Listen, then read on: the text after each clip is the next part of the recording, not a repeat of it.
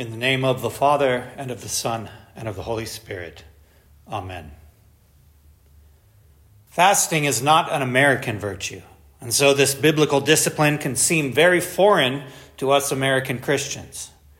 We've been taught to indulge every desire, to scratch every itch, to sate ourselves with food and drink, pleasure and luxury.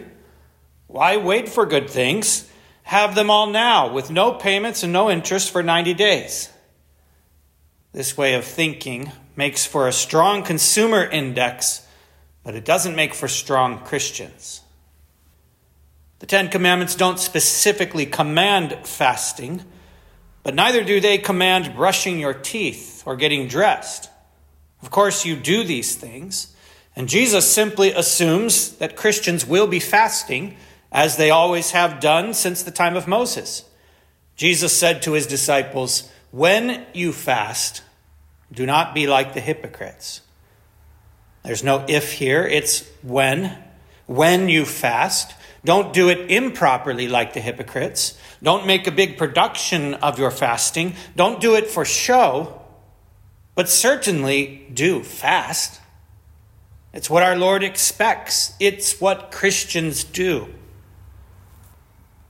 Perhaps you've heard people say, This year, instead of giving up something for Lent, how about adding something? I suppose this sounds clever, and it appeals to the part of us that doesn't like giving things up. It's very American. Why give up anything when I can simply have more? Supersize my order, please, with a side of self righteousness and extra piety.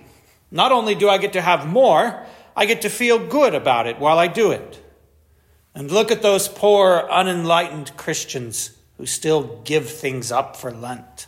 We're way smarter than that now. Except this is the opposite of what Jesus said. Did he say, instead of fasting, try adding something new? No. He said, when you fast. Some people might say, this year I'm giving up my favorite sin for Lent. But this too is the wrong idea. You don't fast from sins. You shouldn't be doing those anyway. You fast from something good, something that God has given you to enjoy. Food and drink are good things, and they are necessary for earthly life. But we fast from these good and necessary things for a time in order to be reminded what is most good and most necessary for eternal life. Man shall not live by bread alone, but by every word that proceeds from the mouth of God.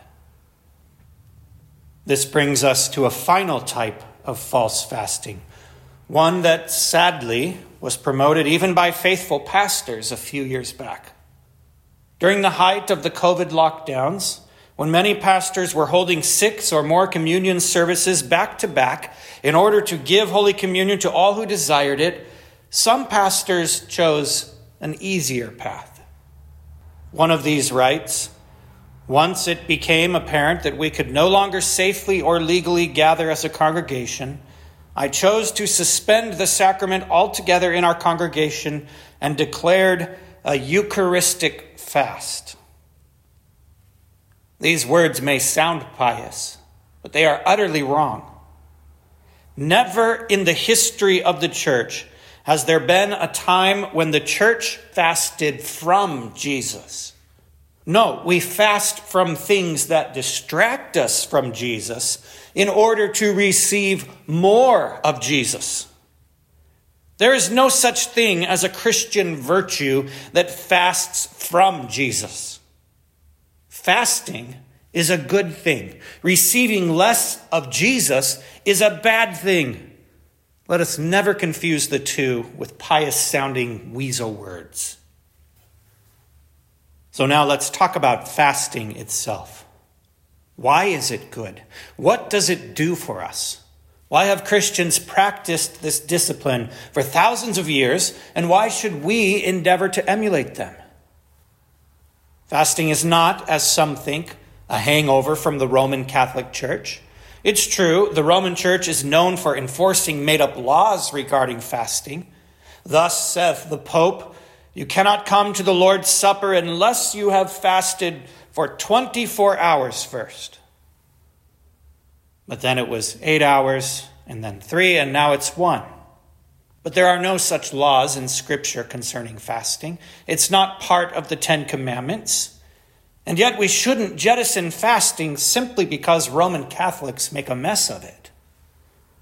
Fasting is spiritual training. We are the church militant. That is, we are soldiers. Soldiers train for battle. And our battle is not, as St. Paul writes, against flesh and blood, but against principalities, against powers, against the rulers of the darkness of this age. The three enemies of God and his church are the world, the sinful nature, and the devil. And so, by practicing the discipline of resisting the desires of the sinful nature, we prepare ourselves to do battle against the wiles of the devil. Soldiers engage in mock contests, in low stakes struggles, so that in the thick of battle, their training will take over. Soldiers don't rise to the level of their situation, they fall to the level of their training. And the same is true for us. Don't think that you'll magically be able to resist great temptation when it comes if you haven't resisted thousands of small temptations. Fasting, one might say, is the cultivation of spiritual muscles. With use, muscles grow stronger. Without use, they shrivel and atrophy. Have you practiced the spiritual discipline of saying no to the natural desires of the body? If not, it will be difficult, if not impossible, to say no to the sinful desires of the flesh. And that's why we learn from the Christians of old to make fasting a regular part of our lives on earth. Teach the old Adam to get used to not getting everything he wants when he wants it Strengthen your ability to resist every urge and impulse that pops into your head. And if you practice when the stakes are small, then you are better equipped to resist when the stakes are truly a matter of life and death, when your soul is at stake. But discipline is not the only benefit of fasting. Fasting also takes our eyes off the things of this world the things that are perishing, and directs them to heavenly things. When you fast, you go without something good for a time in order to enjoy it more fully later. Such is our hope as Christians. Hope not in this world, but in the world to come. Fasting reminds us of this. Don't get too comfortable here. This is not our home. Don't invest all your time and energy chasing the fading joys and comforts of this life. These cannot compare to what God has prepared for those who love Him and are called according to His purpose. Fasting is an expression of faith in Christ and His promises. We can endure hardship now, not as an end in itself not because we like being miserable, but because hardship causes us to hold on more tightly to Jesus and his words. So when you fast, Jesus says, don't be gloomy like the hypocrites. We fast in the hope of the glorious future that God has promised us. We fast so we will not be so easily deceived by the wiles of Satan and the urgings of the sinful nature. We forego the instant pleasures of this broken world so that we may fully enjoy them without the possibility of vice when they are reborn as true joys in heaven. May the Holy Spirit strengthen you throughout the days of this Lenten pilgrimage until the day of the resurrection of our Lord Jesus. In his name, amen.